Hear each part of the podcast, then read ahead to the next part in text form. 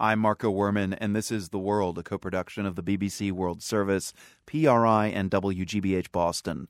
A ruling by a court in Italy today has stunned the global scientific community. The ruling relates to the 2009 earthquake that devastated the Italian city of L'Aquila, killing more than 300 people. The court found six scientists and one former government official guilty of manslaughter for failing to adequately warn residents about the quake. The seven defendants were all members of a government commission tasked with assessing earthquake risks. All seven were sentenced to six years in prison today. Reporter Megan Williams is in Rome. I mean, scientists, Megan, from around the world have cried foul about this case. They say there's no reliable scientific way to predict earthquakes. What did the ruling say? Well, I mean, certainly the verdict was harsh. So clearly, they're giving a very strong message about offering what the judge considered false reassurances. Now, the scientific community has been very concerned because they have, and, and certainly the defense based their arguments on the contention that what the court expected was that scientists could predict earthquakes. Now, the prosecution and the judge said no, it had nothing to do with predicting earthquakes. It had to do with very explicit statements given by the Civil Protection Agency head saying that an earthquake likely wouldn't happen. I mean, this is a man who went on television and told the residents of L'Aquila that it was safe to go back indoors when there were tremors and many people were worried and sleeping outside. So the verdict addresses that issue.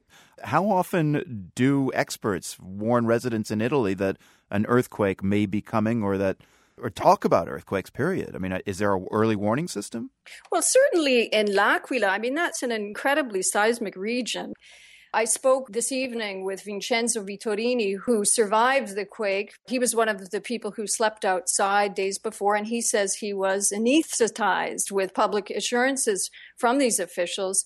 So he took his wife and six year old daughter back indoors and they slept indoors the night of the earthquake and his wife and daughter were killed. So it's a group of people who are used to paying attention to warnings and are used to preparing themselves and sleeping outdoors when necessary. So it seems to be a failure of fairly important dimensions that a person went on television and, told people that there wasn't any danger. Whether or not the scientists themselves should be held responsible. And certainly it's a big question whether or not they should be sent to jail for this is another issue. There's outrage among the uh, global scientific community about this verdict, but uh, what about outrage in Italy? Is anybody angered? Well, yes, I'm sure many people are angered, not, you know, the least of which are the defendants. Uh, there was a petition that did the rounds, about 5,000 scientists signed it. This was uh, originally against the charges, and I'm sure there'll be another about the verdict. And, and what they say is this sort of verdict will have a chill effect on the scientific community, that scientists will not want to make any sort of prediction in the future for fear that they'll be legally responsible. So, what now with the defendants? Will they go to jail now? No. In Italy, the legal system offers at least one appeal.